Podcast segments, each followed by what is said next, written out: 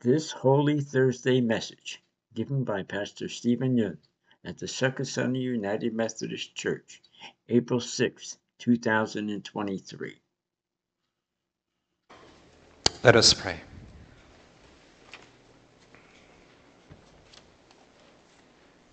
May the words of my mouth and meditations of my heart be acceptable to you, our rock and our redeemer.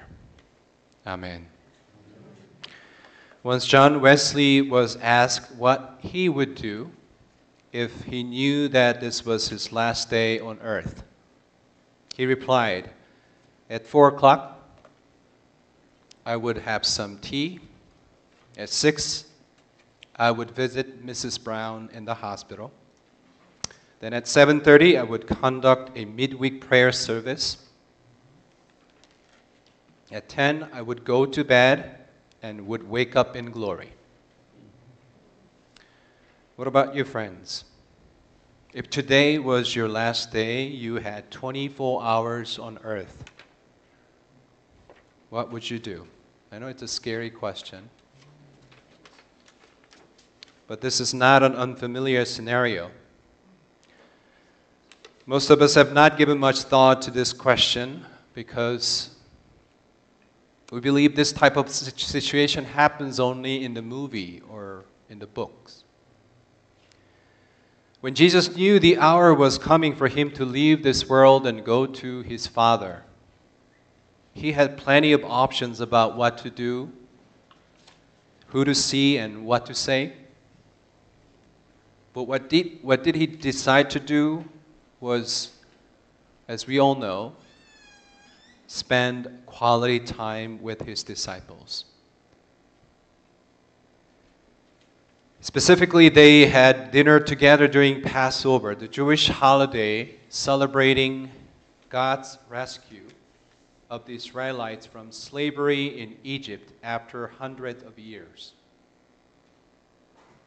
Imagine the biblical scene as described in John's Gospel.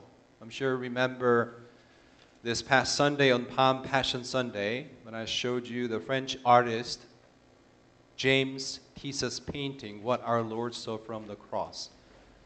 I challenged us to consider what it means to read the biblical story from Christ's standpoint and how that changes our approach to both the biblical stories and our own stories.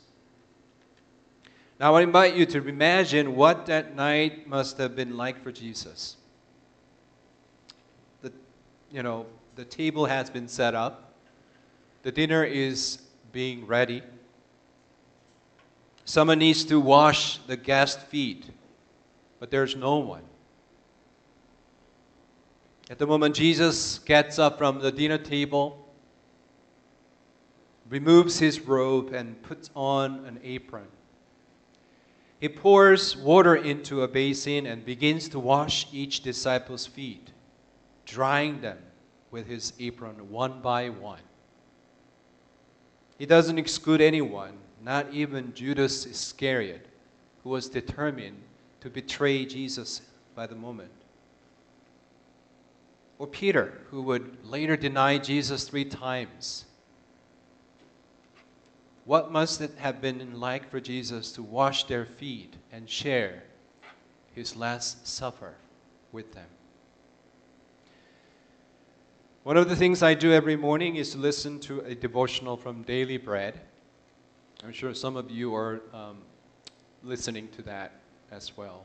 But I, I couldn't do that uh, for the last few days since I was recovering from sickness. And today's devotional, based on Psalm 91, got my attention when I woke up this morning with some headache. It was entitled God Church Hurt. I mean, God Church Hurt. The narrator told the story about a counselor who confronts more anxiety and stress from church hurt than anything else. They experience a phenomenon called church hurt. Church hurt refers to the emotional, physical pain caused by the words, actions, or inactions of a church leader or a congregational member. We all know that a church is supposed to be a loving and supportive community. But sadly and ironically, it can also be a place where people feel confused, hurt, or betrayed. And I'm speaking about the church in general here. Not every Christian experiences church hurt, but most Christians might experience it at, at some point, whether it's a minor or major event. Of course, we all know that churches are not museums that display the perfect people. As someone once said, churches are like hospitals where the wounded, hurt, injured, and broken find healing and recovery. A church is not a perfect place. It's a group of sinners who need God's forgiveness and grace, and we understand this. But when church members don't live up to our expectations, especially when it comes to our own hurt and pain, it's a different story. Friends, have you ever thought about what it would feel like if people who are supposed to love and trust you fail you? What if those people are from your faith community, the ones who are closest to you, even more than your own family? They're the ones who welcomed you into this community, shared the experience of worship and fellowship with you almost every Sunday.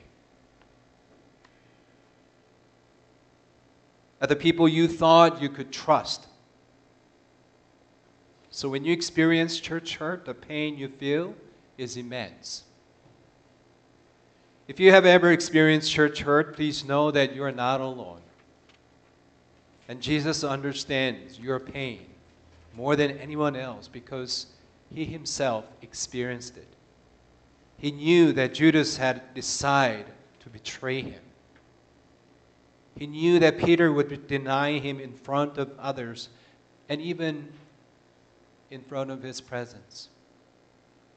He knew that his disciples would run away after his arrest. And it was a day before his crucifixion, his last day on earth. If I were Jesus, to be honest, I wouldn't want to spend my final moments with them. Just imagine it. For three years, you have given yourself to them, pouring out your love, teaching them, mentoring them guiding them. With total disappointment, I wouldn't want to see their faces, let alone wash their feet and share the Last Supper with them. Why would I want to spend my precious last moment with those who betray me, deny me, and abandon me for their own safety? Knowing my time was limited, the last thing I would want to do is spend it with them. If I were Jesus, I would want to scare, scatter them to distance myself from them. And yet, Jesus did not scatter them. Instead, he gathered them. He didn't distance himself from them, but drew even closer to them. Why? Why did he do that? How could he do that? Because he loved them to the end. He loved them to the end. As it was written in John 13 1, having loved his own who were in the world, he loved them to the end. He loved them as they were, embracing their failure to love him in return. His love was deep enough to accept the limitations of their love and faithfulness during the times of trouble and tribulation.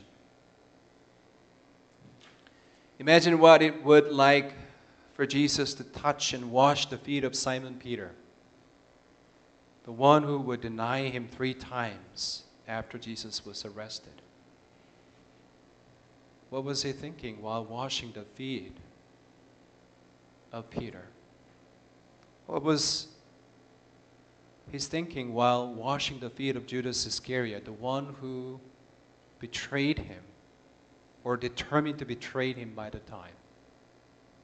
What was on his mind while washing the feet of each, each disciple, preparing for his final moments? Especially knowing that his friends, his beloved friends, would soon be shattered and scattered because of fear, because of what was to happen to him. I recently watched an Oscar winning um, animated show film.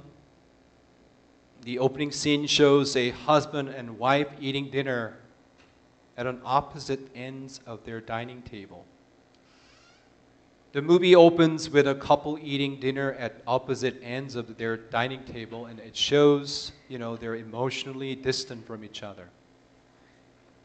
And the movie reveals what happened to them. A little over halfway through this 12 minute film, their daughter makes her way into a school building. Then gunshots and screams are heard. And we soon learn that they lost their 10 year old daughter in a school shooting. It's a powerful story that explores the emotional aftermath of the tragedy.